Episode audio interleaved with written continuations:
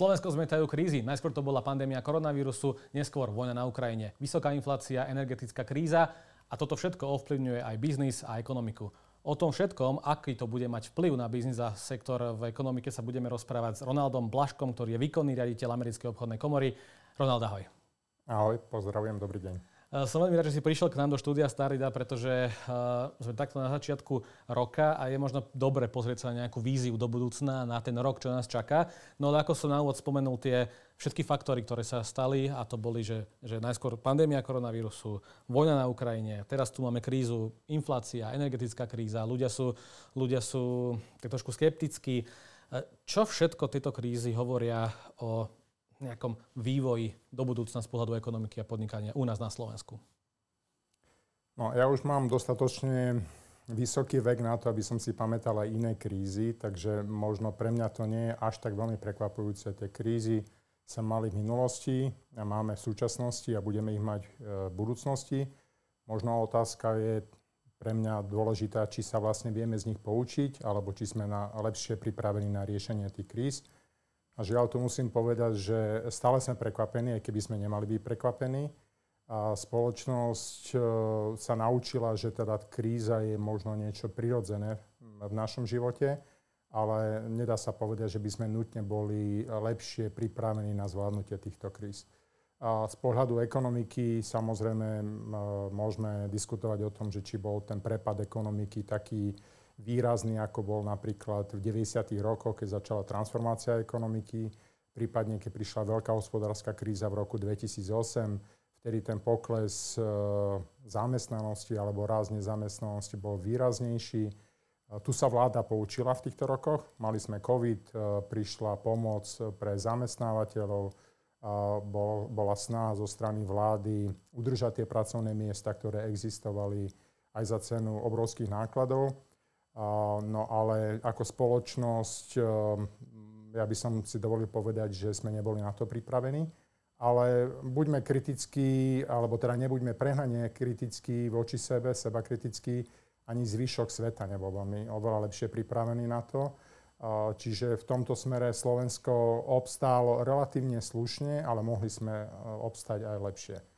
Otázka ešte pre mňa ďalšia, že čo s tým ďalej do budúcnosti, či sa dokážeme poučiť tu som už spomenul, že a momentálne to vyzerá ako keby, že veľmi nie, ale ja som optimista, pretože ukázalo sa to aj v priebehu posledného roka, napríklad uh, vojna na Ukrajine. A Slovensko bolo jedno z prvých, bola jedna z prvých krajín, ktorá začala pomáhať výrazne aj vojensky, aj humanitárne Ukrajine. A do značnej miery, e, čo ma naplňa optimizmom, je občianská spoločnosť.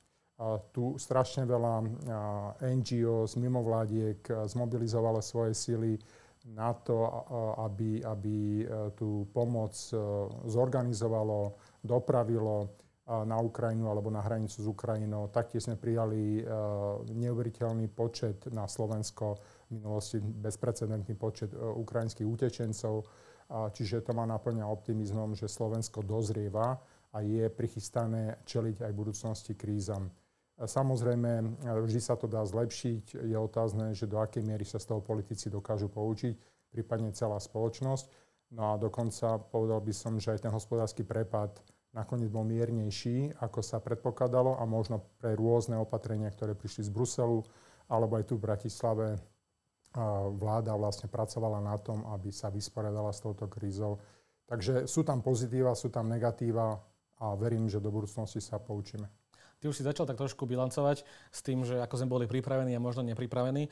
Tak eh, keď sa pozrieme možno na tú samotnú že pripravenosť Slovenska na tie krízy a ako je to aj v biznise, že človek musí byť, mať nejaké, nejaké úspory, keď príde nejaká kríza, aby to vedel vykryť, aby vedel mať nejakú tú, uh, uh, tie úspory, ktoré vykryjú všetky tie, tie krízy a prepady. Tak ako by sme vedeli povedať, že Slovensko bolo pripravené dostatočne v porovnaní s inými krajinami, že ako sme tieto krízy, keď už vieme bilancovať po tom roku, po dvoch, že ako sme z týchto kríz zišli, ako my na Slovensku? Sme silnejší, sme trošku horšie na tom ako ostatné krajiny, že ostatné krajiny to zvládli, že lepšie.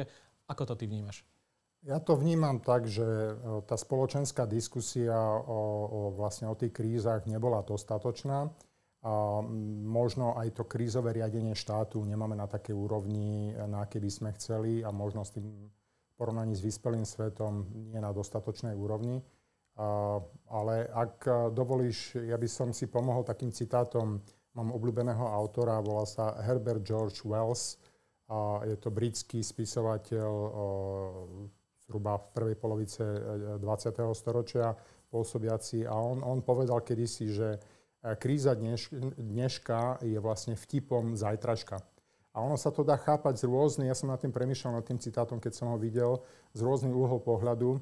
A čo to znamená? Že tie krízy, ktoré máme v aktuálne, budú v porovnaní s tým, čo nás čaká v budúcnosti, oveľa sú v podstate nič proti tomu, čo nás čaká v budúcnosti alebo ak sa teda nepripravíme, možno druhý pohľad, e, čo mňa napadol, ak sa nepripravíme vlastne na to, čo nám núka aktuálna situácia, tak je to v podstate, nemôžeme plakať, že v budúcnosti sa nám vysmeje ako budúcnosť, že vlastne sme sa nepoučili z toho. A ja vlastne výjimam niekoľko tých rovín, spomenul som už krizové riadenie štátu, v našej krajine na Slovensku mne chýba nejaká diskusia, a či to už je celospoločenská alebo alebo odborná, ale minimálne odborná diskusia o nejakom strategickom plánovaní, o nejakej, nejakom plánovaní budúcnosti a pripravenosti lepšie na budúce, lepšie pripravenosti na budúcej e, kríze. Odborne sa tomu hovorí strategic foresight. Um, my sme mali aj diskusiu dokonca s aktuálnym, uh, teda zastupujúcim premiérom uh, Eduardom Hegerom, kde sme mu navrhovali vytvorenie nejakej rady múdrych.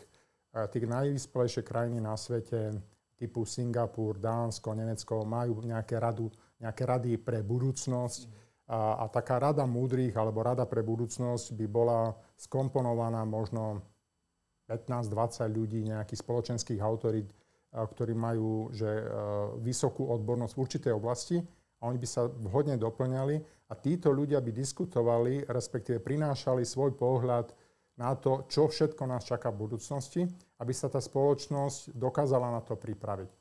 Pokiaľ takáto diskusia spoločenská neexistuje, tak my vlastne e, tie problémy svojím spôsobom ignorujeme, napriek tomu, že nám hovoria nejaké globálne autority o tom, že nás čaká obrovská e, zmena ohľadom klímy, že bude tu vysoký počet migrantov, že nás čaká možno hrozba z oblasti umelej inteligencie na tvorbu nových pracovných miest alebo za nich existujúcich.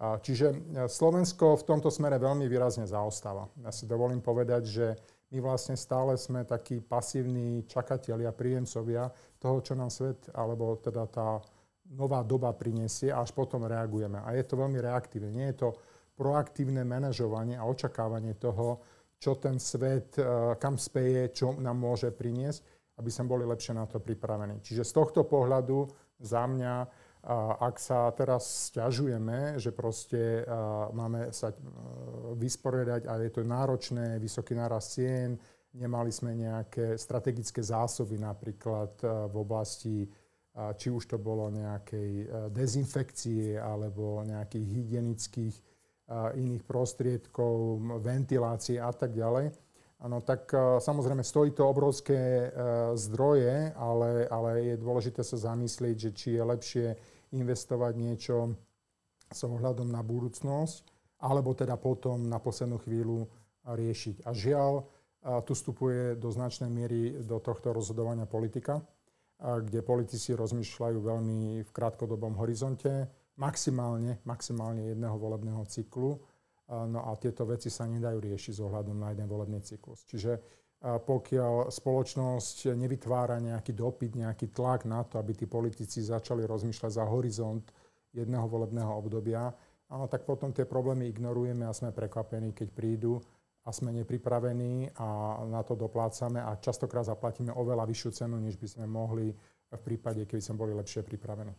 Spomínal si rozhovor s dosluhujúcim premiérom. Akú odozvu si dostal od neho na, takú, na takýto nápad? O, myslím si, že e, ten záujem z jeho strany bol. On si to vypočul, ale samozrejme my e, nie sme súčasťou nejakých rozhodovacích mechanizmov vlády. A ja som sa snažil pozitívne infikovať aj, aj ľudí okolo neho, aby ten nápad získal nejakú podporu. A žiaľ, dodnes som nepočul o tom, že by o takomto niečom sa uvažovalo. Ja budem veľmi rád, keď si to niektorý z politikov osvojí. A áno, bol tam krízový štáb, boli tam odborníci, ľudia, ktorí sa a, možno vyznali v tom boji s pandémiou, ale vidíme aj to, ako potom reagovala verejnosť na týchto odborníkov, a koľko hejtu sa s tým spájalo, ako aj niektorí politici hovorili o tom, že jednoducho toto nie sú volení zástupcovia ľudu, aký oni mandát majú o tom rozhodovať. A to nie je o tom, že by títo ľudia robili rozhodnutia. Oni majú slúžiť na, ako poradný orgán, ako, ako radcovia, ktorí vedia tomu premiérovi alebo tomu politikovi, ktorý má aktuálne moc, pomôcť tomu, aby urobil správne rozhodnutie. Takže asi takto.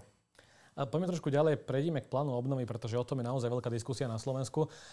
A kým sa nám môže zdať, že plán obnovy je naozaj dobrá myšlienka Európy, tak mnohí kritici hovoria, že plán Európy, eh, plán Európy, eh, že plán obnovy môže otvoriť trošku viac tie nožnice toho, mm, kam sa budú krajiny, na akým smerom pôjdu, pretože niektoré krajiny môžu ten plán obnovy využiť efektívnejšie, ako napríklad tie eurofondy, čo využívali efektívnejšie. A niektoré krajiny uh, ten plán obnovy dokážu využiť, že menej efektívne, ako sme napríklad my využívali menej efektívne eurofondy. Mali sme tu eurofondy na vedu a výskum, vyčerpaných koľko? 15%, myslím. Mhm. Takže čo v konečnom dôsledku uh, vieme ako my, poučení z krízy, z tohto plánu obnovy, že, že vybiť a dostať z neho, aby sme naozaj vyšli z týchto kríz, že, že posilnení? A dovolím si do malej miery alebo do určitej miery nesúhlasí s tým, čo si povedal, že tie nožnice sa budú ďalej e, roztvárať. Oni sa roztvárajú aj tak. A krajiny, ktoré sú schopné čerpať a rozumne investovať tie eurofondy, e, proste dobiehajú, reálna konvergencia funguje u nich rýchlejšie alebo vôbec e, funguje. My proste sme jeden z najhorších príjemcov, respektíve tých, ktorí jednoducho nedokážu využiť tie eurofondy nejako zmysluplne. A, takže tá konvergencia alebo to dobiehanie alebo tie nožnice, ako si to ty nazval, a, sa budú naďalej roztvárať. Ale je dôležité povedať, že v prípade Slovenska ten plán obnovy je, že jedinečná šanca. Tak ako pre mnohé iné krajiny, tak je to aj pre Slovensko. A, a Slováci, alebo teda tento národ, táto krajina je výborná, musím povedať, v písaní stratégie. My sme schopní napísať stratégiu. My píšeme veľa stratégií, dokonca v takých kruhoch, ktorých sa pohybujem ja, sa hovorí, že my sme majstri sveta v písaní stratégií. My máme reálny problém v tom, aby sme tie stratégie implementovali. A na čom to zlyháva? No, zlyháva to na tom, že tam jednoducho není nejaká kontinuita, konzistentnosť. Že to nerobia ľudia, ktorí by skutočne to vedeli robiť. A častokrát vieme, zmení sa politická garnitúra, prídu iné priority, Podobne je to aj v plánom obnovy. Akože ten plán obnovy je nakoľko, to je proste, že do konca roku 2030 a 7 rokov, teda zhruba, teda keď sa to začalo robiť v 2020, takže 2027, ale keď zoberieme eurofondy, aktuálne programové obdobie z minulého obdobia a tak ďalej, takže hovoríme zhruba o jednej dekáde. No a vlastne pred troma rokmi, alebo teda necelými troma rokmi sa začal písať plán obnovy, a my máme už kolaps eh, vládnej koalície. No preto narážam na to, že či, prečo by to malo tom, byť iné. V tomto smere si v podstate, ako sa hovorí, že sami strieľame do vlastnej nohy. Hej. Jednoducho, keď je toto priorita a je to jedinečná šanca, áno, je to veľa peňazí, ale v porovnaní s tým, koľko Slovensko môže čerpať z iných zdrojov, tak nie je to až taká suma obrovská. Čo je ale dôležité, my sme si vlastne písali sami ten plán obnovy. Áno, musel byť schválený Európskou úniou, Európskou komisiou, ale my sme si navrhovali, čo chceme my zlepšiť. A je to vlastne v náš prospech. A samozrejme, ľudia, ktorí sa pohybujú okolo plánu obnovy, tak hovoria, že vlastne tie peniaze sú podmienené tým, že naplníme určité milníky, splníme určité plány, to, čo sme si my sami navrhli a vlastne inak tie peniaze nedostaneme. Ale zdá sa, že ten záujem krajiny není nadradený politickým ambíciám niektorých politikov. Jednoducho, bez ohľadu na to, na to, akú cenu to bude mať pre krajinu, a ten boj politicky stále pokračuje. A, takže ja som optimista v tom, že teda a, sú tam dobré veci napísané a oni sa aj dejú, ale nedejú sa tak, alebo možno v tej miere, a nie vo v každej oblasti tak, ako by sme, ako by sme chceli. Či už to bola neviem, napríklad reforma súdnej mapy, a reforma súdov, a či už to bolo stratifikácia nemocníc, vidíme tie politické boje. To boli ľudia, ktorí sú odborne zdatní, a bolo to schválené, ako som už povedal, Európskou komisiou, a politické strany sa zaviazali, ale potom aj z tej koalície, ktorá vlastne aktuálne dosluhuje, a začali mnohí ľudia proste e, napadať to, čo vlastne bolo schválené a spochybňovať a že to bude mať teda možno aj negatívne dôsledky. No samozrejme, každá reforma niečo stojí a, a niekoho bude boliť, ale, ale v tom konečnom dôsledku to bolo v prospech e, celej krajiny. Čiže za mňa ešte raz vieme, čo máme urobiť. Žiaľ, nie, nie sme schopní to implementovať do tej miery, aby sme urobili ten zásadný štruktúrálny skok alebo zmenu na to, aby sme sa posunuli ďalej. Bude to podľa vás iné uh, s plánom obnovy? Že uh, využijeme konečne tú jedinečnú príležitosť, pretože aj keď na tie eurofondy sme si už zvykli, ale aj tie sme považovali na začiatku za takú že jedinečnú príležitosť eurofondy a vidíme na tých percentách, ako ich využívame, respektíve nevyužívame. No, ja by som povedal, že tu máme samozrejme uh, ako partnera Európsku komisiu, ktorej záleží na tom, aby sme tie zdroje využili a zmysluplne využili. A tam je častokrát aj, aj by som povedal, taká možno určite, do určitej miery, uh, asi by som to nemal to slovo použiť, ale napriek tomu lepšie nepoznám, zhovievavosť. Hej? Čiže vidíme, že proste niečo sme si stanovili, napríklad uh, ten reforma vysokých škôl, vysokoškolský zákon. Potom je z toho možno taká trošku, že bezzubá verzia a nakoniec tie zdroje predsa len dostaneme. čiže bez toho, aby som išiel do detajlov, ja si myslím, že tie peniaze sem prídu. Či prídu v plnej výške, nie som si úplne istý. pomôže nám to, ale zase to bude nevyužitá šanca. Hej, čiže častokrát ja počujem slovo, že nevieme minúť eurofondy alebo európske peniaze. Ja som prepačením alergické na to slovo, že minúť, my by sme mali investovať. A my by sme mali investovať bez ohľadu na to, že či tie európske peniaze prídu alebo neprídu, my by sme mali robiť zmysluplnú zmenu, ktorá posunie túto krajinu ďalej. Aby nám odtiaľ to neodchádzali mladí ľudia, aby sme boli atraktívni pre investorov, aby sa tu tvorili e, pracovné miesta. Čiže malo by to byť v našom záujme, No a v tomto smere za mňa je to skoro hovoriť, ako nejdem príliš e, byť kritický, hodnotiť. Ja si myslím, že sú okolo toho ľudia, ktorí sú veľmi schopní, ale e, ak, ak teda pamätáme si rok 2020, keď vznikla nová vláda, ktorá mala byť najlepšia v histórii a vidíme, ako to dopadlo. Čiže asi také známe e, či to je príslovie, alebo teda taká, taká prúpovidka, že e, mysleli sme to e, e, najlepšie a dopadlo to ako vždy. Keď už hovoríme o tom písaní projektov a rôznych vízií, vy ste v Americkej obchodnej komore napísali víziu Slovenska 2030, ktorá je, keď som čítal, veľmi zaujímavá. Zastašujete približne 300 firiem v obchodnej komore. Takže najskôr, že prečo ste s takouto víziou prišli a čo je cieľom? No, s touto myšlienkou sme prišli zrovna v čase, keď e, by som povedal, že vrcholila e, diskusia v e, Európskej rade o tom, že Európa, Európska únia potrebuje plán obnovy. Potrebuje niečo, čo pomôže EÚ dostať z toho pandemického ťažkého obdobia niekde opäť na, vls- na vyslne No a v tom čase vlastne e, bola, bola idea, že bude nejaký plán obnovy a bude nejaký plán obnovy aj v tejto krajine. A ja možno trošku ešte uh, sa vrátim späť. V roku 2019 sme oslavovali 30 rokov od pádu komunizmu na Slovensku.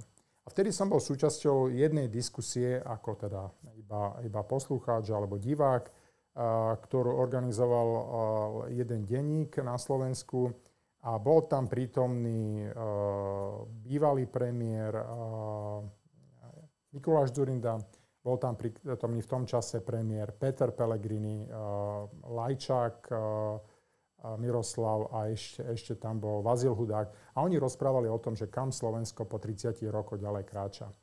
A mňa uh, trošku by som povedal, že negatívne prekvapilo, že vlastne my sme vedeli počas toho obdobia tých 30 rokov, v tej prvej polovici, čo vlastne s tým Slovenskom chceme urobiť. Získali sme samostatnosť, chceli sme postúpiť možno na majstrovstvá sveta v hokeji zo skupiny C do skupiny A. Chceli sme postúpiť na futbalové majstrovstvá sveta a sa to nám to aj niekedy podarilo, tuším v 2010.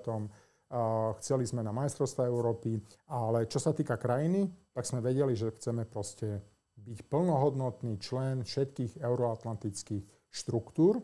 To znamená vstúpiť do NATO, vstúpiť do OECD, vstúpiť do Európskej únie. A to sa nám podarilo. Neskôr prišiel Schengen, potom ešte teda prišla, alebo súčasne prišla aj Európska menová únia a Slovensko naplnili svoje ambície, naplnilo svoje ambície, ale potom v roku 2009-2010 my sme vlastne nevedeli, že čo ďalej. Čo s touto krajinou ďalej? A tá diskusia ma v tom utvrdila, že jednoducho my nemáme nejaký cieľ. Okrem toho, a to dokonca som počul aj e, z úst bývalého premiéra, že možno naša ambícia je mať sa lepšie. Ale pre mňa mať sa lepšie je také veľmi všeobecné, však e, nikto nepovie, že e, majme sa horšie.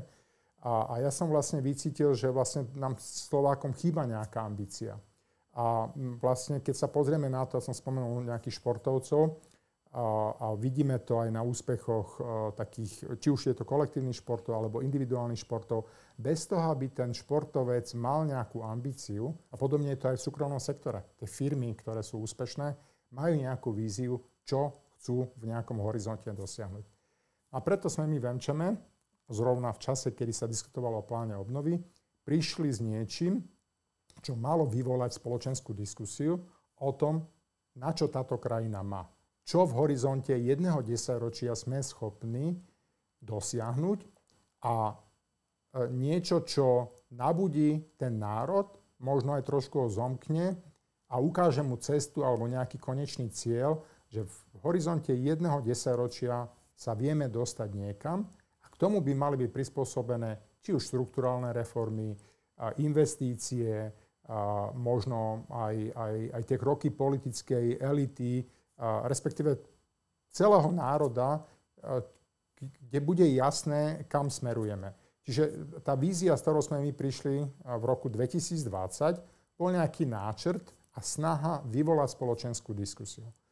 Ako sa taká vízia krajiny robí? Je to celkom komplexný proces. Je dôležité, aby bola možno nejaká spoločenská diskusia o tom. A samozrejme my z, z pozície Americkej obchodnej komory e, takúto ambíciu by sme mohli mať, ale, ale nie sme úplne tie najpovolanejší, je to na politikoch.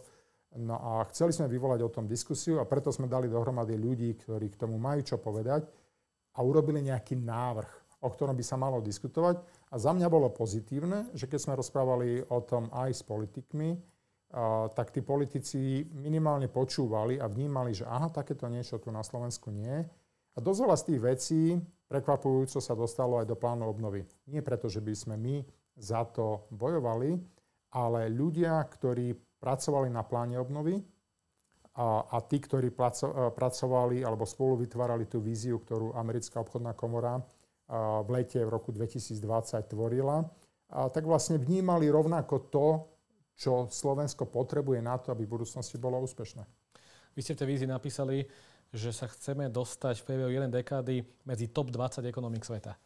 To moja otázka znie, či to nie je veľmi ambiciózny cieľ. No, ako sa to vezme? Samozrejme z pohľadu aktuálnej situácie dá sa povedať, že je to veľmi ambiciozne, ale ja si nemyslím, že tie úspešné krajiny si dávajú málo ambiciózne ciele.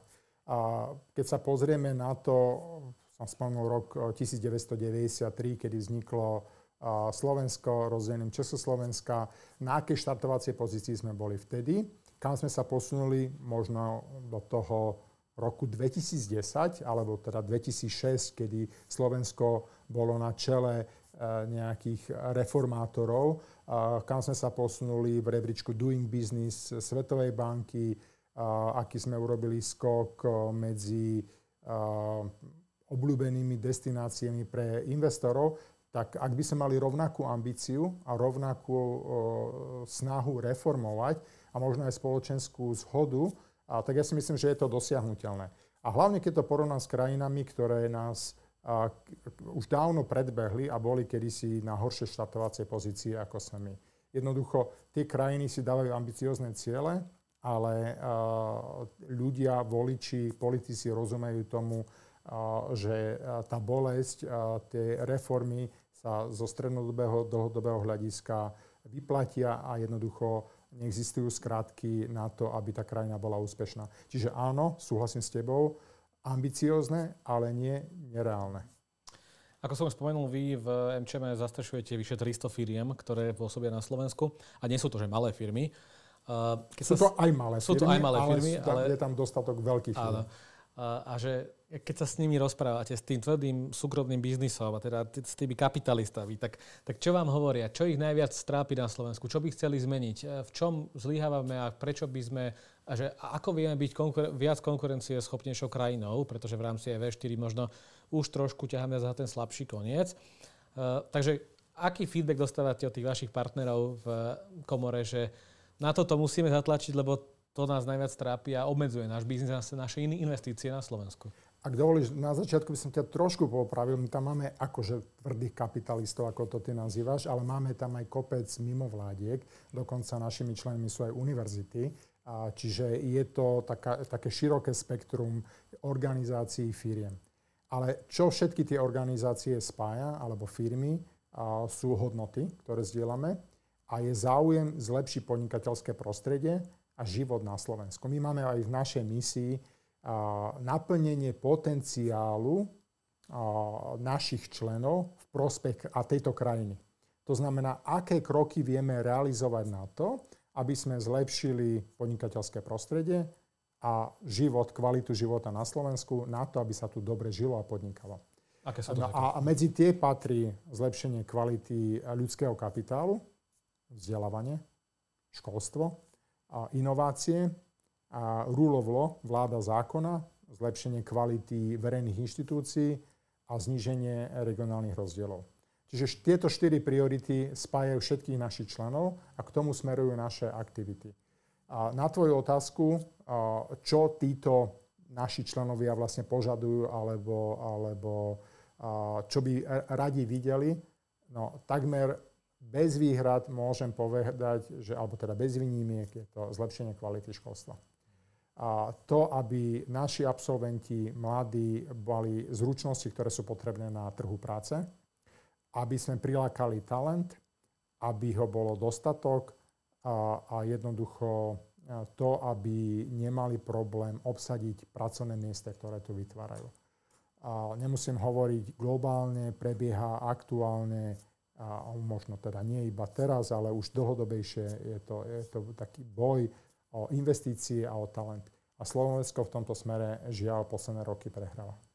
S tým, čo si povedal, určite súvisí aj odliv mozgov. My vidíme na tomto grafe, že kým v roku 99 eh, nás eh, v zahraničí študovalo približne 4400 Slovákov, tak v roku 2017 to už bolo vyše 32 tisíc, čiže ten trend je pomerne jasný, že zo Slovenska vysokoškoláci odchádzajú a hlavne tá, eh, tie mozgy, ktoré by sme mali využívať na Slovensku, odchádzajú. Možno je to aj tým, tým, že sme sa implementovali do tých európskych štruktúr, čo je že normálne, že tí ľudia idú von a teda chcú zažiť ten svet a potom sa asi vrátia, čo je že taký ten najlepší prípad. Otázka je, či sa vrátia, ale o tom máme aj tie štatistiky, že vlastne len približne 20 e, ľudí sa chce vrátiť, takže to mi už povieš ty, ale že teda 32 tisíc ľudí, je to asi aktuálne číslo, e, ktorí, vysokoškolákov, ktorí študujú v zahraničí. O čom toto vypovedá? No, súhlasím s tebou, Adam, ako si povedal, že teda tých možností je viac. Ja som končil vysokú školu v 1997 a vtedy akože ísť študovať do zahraničia bolo, že fakt náročné. Ale potom postupne samozrejme tých možností bolo viac a viac. A, a zhruba ja som ešte bol potom v zahraničí v 2000 a v 2002 a 2003 a tie počty narastali. Ja som poznal viac Slovákov, ktorí teda odchádzali študovať vonku. A samozrejme potom po vstupe do Európskej únie tých možností, či Erasmus, alebo vôbec ísť priamo celé vysokoškolské štúdium absolvovať v zahraničí bolo oveľa jednoduchšie.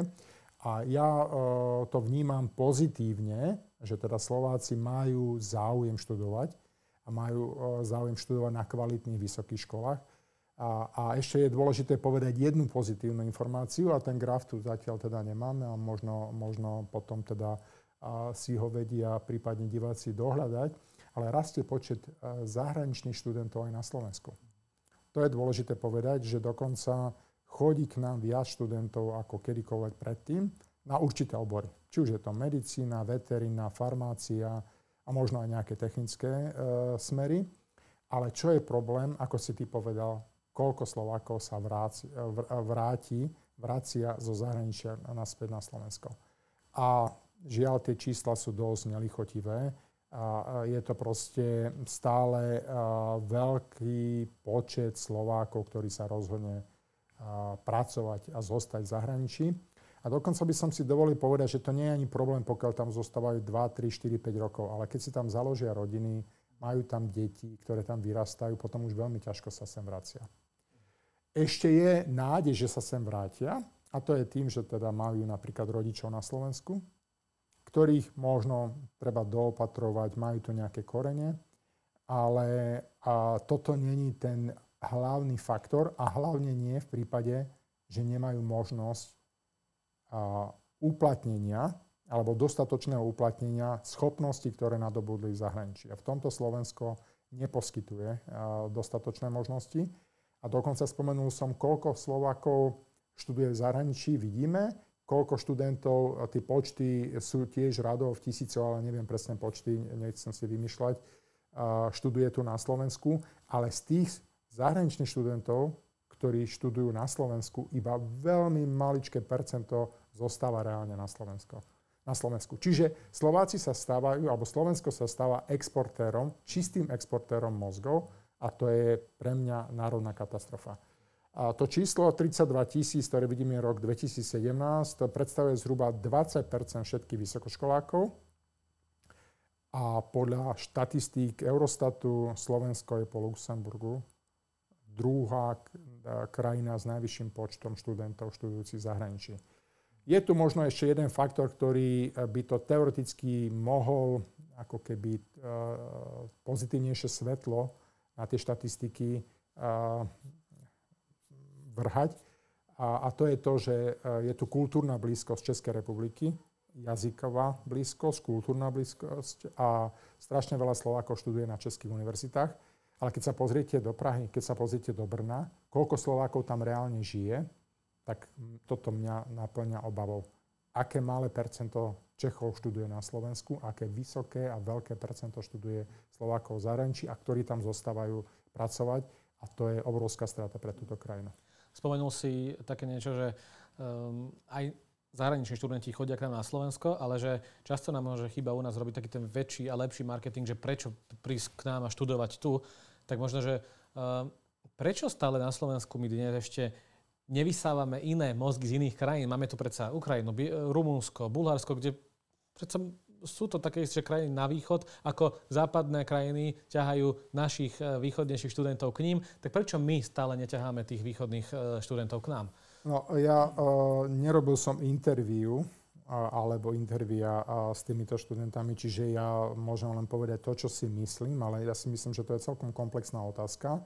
Ale ak to mám teda povedať nejak zjednodušene, no tak keď to porovnám s Českou republikou, tak Česi majú Karlovú univerzitu, ktorá je podľa šanghajského indexu vysokých škôl alebo univerzít v prvej 400.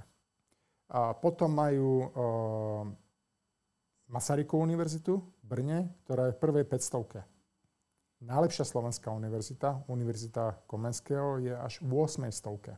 Čiže takéto obyčajné porovnanie kvality univerzít už hovorí o tom, že keď teda chcem kvalitnú vysokú školu, tak asi pravdepodobne pôjdem skôr do Čiech ako na Slovensko, lebo jednoducho napriek tomu, že niektorí naši rektori alebo akademici si myslia, že máme kvalitné vysoké školy, ale nevieme robiť ten marketing, a tak e, jednoducho to neobstojí, pretože e, to poradie hovorí jasnou rečou. To je jeden faktor. Druhý faktor je možno aj e, to, že Slovensko je stále relatívne provinčná krajina a, a s malými mestami.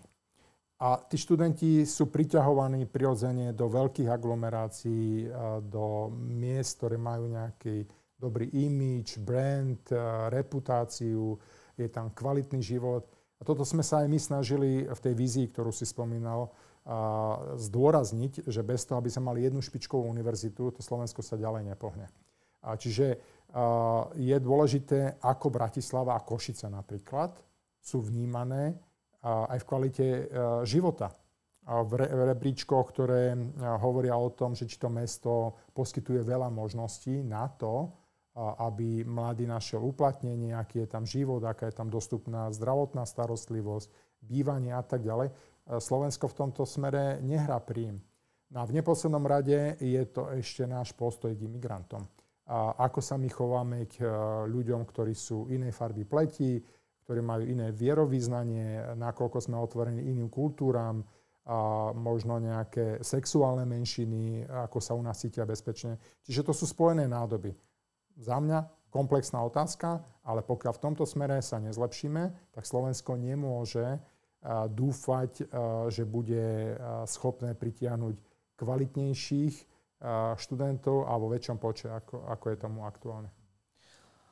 My sa môžeme vlastne pozrieť na motivácie možno ľudí, ktorí odchádzajú do zahraničia. Vidíme celospoločenské problémy očami Slovákov v zahraničí a možno si mnoho ľudí myslí, že tí ľudia odchádzajú do Slovenska kvôli peniazom, že tam viac zarobia a podobne, ale keď sa pozrieme na tie štatistiky, tak vidíme, že tie peniaze tam ani tak nehrajú ten príjm, ale skôr je to korupcia, klientelizmus, radikalizácia spoločnosti, až potom je tá životná úroveň ako taká. Takže toto všetko, že keď, keď to prepojíme na ten biznis, že aby sa biznisu darilo a podnikaniu na Slovensku, je toto priorita, lebo túto vzdelávací systém je až nejaký, nejaký piatý, myslím, teda štvrtý. Uh, čiže nie je najskôr potrebné vyriešiť tieto tri veci predtým, až potom... Uh, no, ja by som povedal, že uh, je toto dôležité a teda tento graf nám hovorí o tom, čo vnímajú Slováci, ktorí odtiaľto odišli ako dôležitá, možno jeden z tých faktorov, ktorých ako keby odohnal z tejto krajiny. A, a samozrejme biznis vníma korupciu ako veľmi dôležitú, respektíve to, čo brzí ten biznis, to, čo je prekážkou férového podnikania. Čiže s tým súhlasím. Ale tá motivácia pre návrat domov a nie je, a s týmto úplne súhlasím, nie je iba výška životnej úrovne. Samozrejme, ľudia idú tam, kde viac zarobia, ale zároveň aj ten život je nákladnejší. A no, ono to rozhodnutie je celkom komplexné. Ja sám som žil nejaký čas v zahraničí a, a žil som tam bez manželky, alebo keď som študoval, tak bez rodiny. A, a vlastne pre mňa to bolo celkom, e, ako by som to povedal, bol som jednoducho v cudzom prostredí, necítil som sa tam doma, nemal som tam kamarátov z detstva, nemal som tam rodinu, iný jazyk, iná kultúra. Človek, pokiaľ si to nezažije, tak nevie presne, o čom hovorí. A, a určite pre mňa bola väčšia motivácia, aj keď že menej zarobím, žiť bližšie rodine a byť možno aj možnosť urobiť kariéru doma je lepšia ako niekde v zahraničí. Jednoducho presadiť sa v niekde v Spojených štátoch alebo v Británii ako cudzinec ale vôbec není jednoduché aj s výbornou školou. Čiže pokiaľ tento rebríček hovorí o tom, že tá korupcia je, a, a klientelizmus je jeden z hlavných ako keby faktorov, ktoré vnímajú, ktorí vnímajú ľudia, ktorí odtiaľto odišli, ja sa s tým celkom stotožňujem.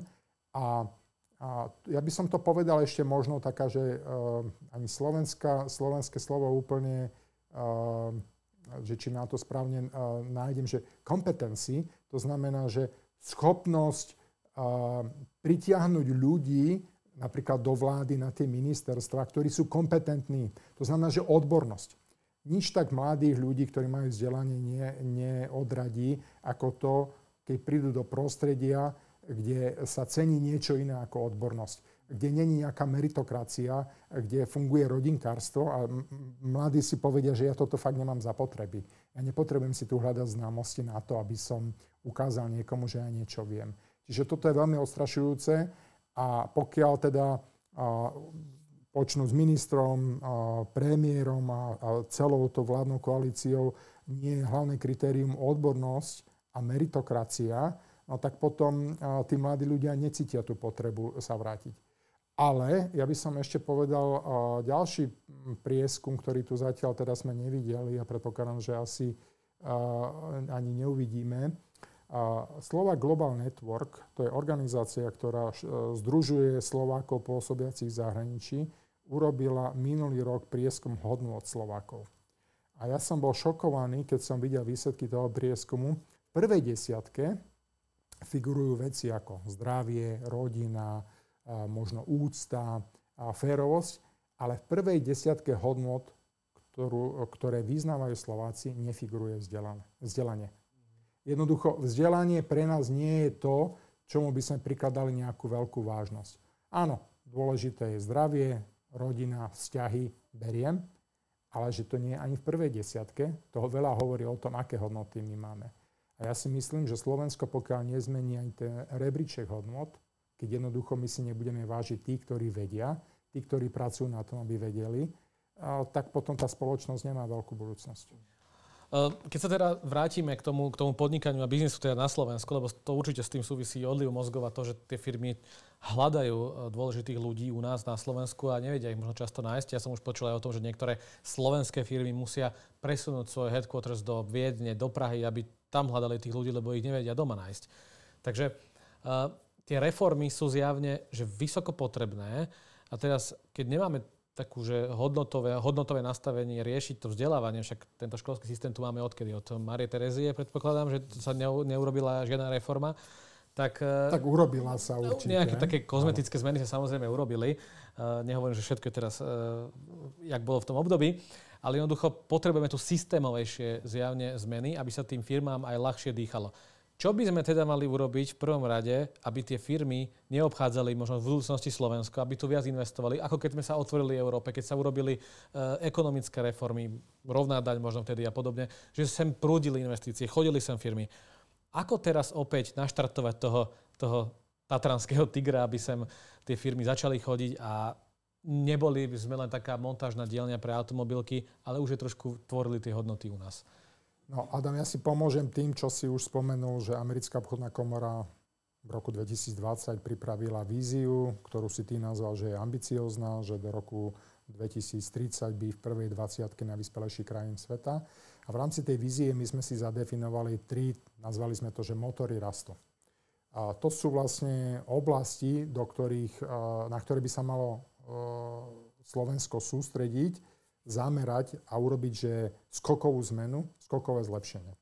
A jedna z tých oblastí je oblasť vzdelávania, druhá oblasť je zlepšenie podnikateľského prostredia alebo investičného prostredia a tretia je kvality života. A bez toho, aby som musel dlho o tom rozprávať, vzdelávací systém, ale nestačí v dnešnej dobe mať iba kvalitné školy, základné, stredné, vysoké, celoživotné vzdelávanie. To je alfa omega budúcnosti. Jednoducho človek mladý, ktorý vyjde z univerzity v 23 rokoch a má diplom a myslí si, že všetko vie a do konca života sa nebudem uh, musieť učiť, zabudnime. Uh, takto už tento svet nefunguje. A Slováci žiaľ majú problém uh, s týmto, pretože jednoducho nemáme my ako keby zažité že je potrebná rekvalifikácia, zvyšovanie zručnosti a tak ďalej, ale o tom môžeme porozprávať neskôr. Čiže celoživotné vzdelávanie a zlepšiť kvalitu našich teda vzdelávacích inštitúcií a s tým sú spojené veci ako spoločenské postavenie učiteľov. Kto naše deti učí? Môžete investovať, koľko peňazí chcete do počítačového vybavenia, do laboratórií, pokiaľ učitelia nebudú kvalitní, a tak ten vzdelávací systém proste nebude produkovať tú kvalitu, ktorú by sme chceli. Druhá oblasť, zlepšenie podnikateľského prostredia, časté a žiaľ aj nezmyselné zmeny proste v legislatíve, bez toho, aby tie firmy vedeli sa na to pripraviť, bez verejnej diskusie o tom, čo poslanci prilepia k nejakým vládnym návrhom zákonov na poslednú chvíľu poslanecké zmeny bez nejakého medzirezortného pripomienkového konania. Samozrejme nespochybňujem možnosť poslaneckej iniciatívy, ktorá je uh, úplne uh, normálna a, legitimný, legitimný proces, ale jednoducho a bez toho, aby sme vedeli, aké dopady to bude mať na to podnikateľské prostredie, tak tá legislatíva nebude v požadovanej kvalite. Zaťaženie, zaťaženie v oblasti odvodov a tak ďalej, myslím si, že stará známa pesnička, že Slováci alebo slovenské firmy, proste tá celková cena práce je, je veľmi vysoká. No a posledná oblasť je kvalita života. A s tým súvisí opäť infraštruktúra a, a, a veci, ako je zdravotníctvo, zdravotný systém. A na to, aby sme my pritiahli a udržali talent, používa sa taký termín magnet cities, mesta, metropoly funguje ako magnet, ktorý vysáva ten talent z okolia alebo aj, aj z iných regiónov sveta. A Bratislava, Košice sú tie najprirodzenejší kandidáti na to, aby sa stali magnetom pre talent z okolia. A možno veľmi krátko, ak si predstavíme vlastne tie regionálne rozdiely, ktoré sú na Slovensku, a, a ako funguje Bratislava, ktorá sa najviac približuje tomu západoeurópskemu priemeru. Keď sa pozrieme na ten perimeter okolo Bratislavy, odkiaľ ľudia dochádzajú denne za prácou, to je zhruba 80, 90 až 100 kilometrov, a, a takýto perimeter, keď sme urobili okolo Košic celý východ, a je vlastne v pohode, keby to takto fungovalo. Prímeská doprava, a cestná doprava, a na samozrejme bývanie dostupné pre ľudí, ktorí e, zakladajú rodiny. Sú to učitelia, e, zdravotníci alebo lekári, vedci. Tak toto je e, to, čo si myslím ja a myslia si to mnohí naši členovia a naši odborníci, na čo by sa mala vláda sústrediť, kam smerovať eurofondy na to, aby Slovensko sa posunulo a obstalo dôstojne v 21. storočí. Keď sa vrátili do toho druhého bodu, keď si hovoril o tých investíciách a rozvoji podnikateľského prostredia, že keby si mal tú moc, že ktoré by si možno hneď z fleku dve, tri opatrenia urobil také, aby sa tým podnikateľom na Slovensku lepšie dýchalo? A samozrejme všetci plačú, že veľká byrokracia a obrovské peniaze sa minuli na digitalizáciu krajiny, čo sa dá vlastne vybaviť akože cez internet čiže to sú veci, ktoré sú staré známe, ale zákonník práce. Zákonník práce je niečo, čo len veľmi pomaly reflektuje na to, v akej dobe žijeme. Keď ľudia pracujú z domu, keď e, majú možno viac tých e, zamestnaní, posledná nejaká veľká novela, alebo teda e, gro toho zákonníka práce pochádza zo 60. rokov. Podľa mňa toto hovorí za všetko pokiaľ my máme zákonník práce, e, ktorý bol zhruba koncipovaný pre 60 rokmi a ovtedy ten svet sa radikálne zmenil, e, tak e, asi ťažko môžu tam byť dostatočne reflektované tie trendy, ktoré sú vo svete. Čiže čo v tom zákonníku práce je také, takým najväčším trňom? No, ako som povedal, napríklad flexibilné formy zamestnávania. To je niečo, čo v dnešnej dobe samozrejme má svoje úskalia, ale, ale je to oblasť, ktorej Slovensko dosť výrazne zaostáva. Si pozrieme rebríček Doing Business, eh, tak eh, my sme eh, aj v rámci MČMu iniciovali kopec vecí, ktoré sú namierené na to, aby sa zlepšilo to podnikateľské prostredie. Možno jeden konkrétny prípad z nedávnej minulosti. V dĺžke stavného konania Slovensko bolo na 143. mieste vo svete. No keď je ráta, že okolo 200 krajín vo svete. No, tak akože to je, že úplne, úplne uh, na úrovni nejakej subsaharskej Afriky. A, a nie je predsa možné, ak uh, firma chce investovať, aby si vybavovala neviem, 13 mesiacov uh, proste stávne povolenie. A jednoducho potom máme má ten, to svoje úskalia. Potom máme ten klientelizmus a korupciu. Áno, presne tak, akože to sú neviem, stavebné úrady. A, a ja si myslím, v tomto smere musím povedať, že urobila vláda a celkom že zásadný krok a podľa nás a podľa našich členov správnym smerom, že sa snaží digitalizovať túto agendu, e, snaží sa urobiť možno nejaký e, centralizovaný e, státny orgán, ktorý, ktorý bude mať kompetencie a aj intelektuálnu kapacitu, schopnosti rozhodovať o týchto veciach. Áno, samozprávam sa to nepáči, zobrali sa im určité, alebo zoberú sa im určité kompetencie. Na druhej strane a, proste firmy, ktoré tu chcú investovať, aj zdroje, ktoré sú spomínané už, alebo teda k dispozícii v, plán, v pláne obnovy, a, tak proste vnímali to ako jednu zo zásadných prekážok. A toto rozhoduje o tom, keď firma vlastne sa ide rozhodovať, že ktorá krajina bude jej ďalším investičným cieľom. Áno, máme tu firmy, automobilky, piatá automobilka sa začína na Slovensku staviať, ale toto sú, by som povedal skôr, že výnimky. A to sú s ohľadom na veľkosť tej investície firmy, ktoré sú možno vnímané ako priorita a potom aj tie štátne orgány sú veľmi nápomocné, ale není to urobené niečo ako systémové. A tak najväčšiu ekonomickú silu tvoria stále SMIčka, čiže vlastne... Áno, na... samozrejme, presne tak. No, uh, my sme načotli také, že trošku uh, pesimistické scenáre, ale aj optimistické, ale keď sa takto stretneme možno tri, uh, v roku 2030, tak uh, čo si myslíš, že v akej, akej krajine v tom roku 2030 v realistickom scenári budeme, budeme žiť? Taká na záver filozofická trošku otázka. No, e, ja neviem, v akej krajine budeme žiť. Ja môžem len povedať, akú krajinu by som si želal. A určite by som si želal, aby e, Slovensko neriešilo už tú nejakú spoločenskú diskusiu, či východ, západ, e, či sme krajina, ktorá patrí do NATO, do európskych štruktúr, či sme krajina, ktorá vníma cudzincov ako nejakú príťaž alebo ako nejakú hrozbu aby sme v tomto mali úplne jasno. A to je prvý bod, ktorý je podľa mňa taký skôr uh, svetonázor alebo, alebo civilizačný, že do akej civilizácie uh, chceme patriť. A dru, druhá uh, oblasť, ktorá mňa trápi a verím, že nastane zmena, a táto krajina má obrovský potenciál a je to, je to uh, niečo, čo uh, nám bolo dané, napríklad geografia, ale zároveň niečo, čo možno sme mali nejaké historické e, šťastie, alebo sme sa sami pričinili o tom, keď sa pozrieme, kde táto krajina bola zhruba pred 100 rokmi a kde sme teraz, tak my sme urobili že obrovský civilizačný skok. Hej? A počet ľudí, ktorí mali vysoké škol, vysokú školu, inteligencia v akom počte bola. Čiže nebuďme pre, prehnane e, seba kritickí. My sme urobili obrovský kus práce.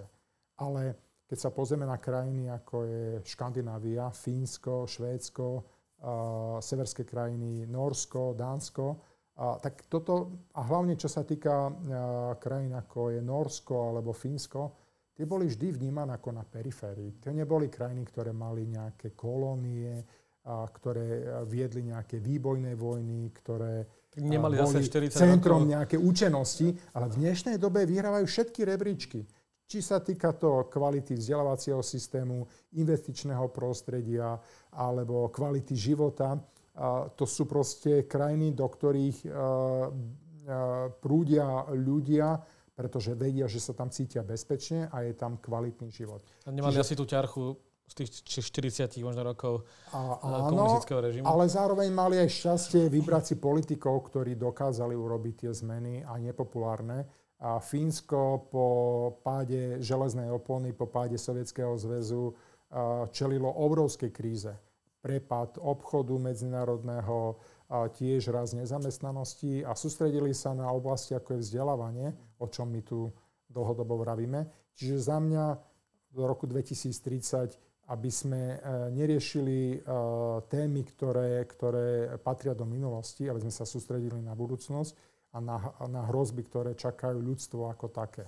Či už je to klimatická zmena, či už je to a, samozrejme umelá inteligencia, ktorá je príležitosť, ale zároveň ohrozuje a, pracovné a, miesta. A myslím si, že a, Slováci nie sú dostatočne solidárni stále. A tie sociálne rozdiely my podľa Gini koeficientu stále patríme medzi krajiny, kde sú relatívne malé rozdiely, ale tie rozdiely sa zväčšujú. A ja sa obávam, my sme to aj spomenuli napríklad v našej vízii, my to máme pol milióna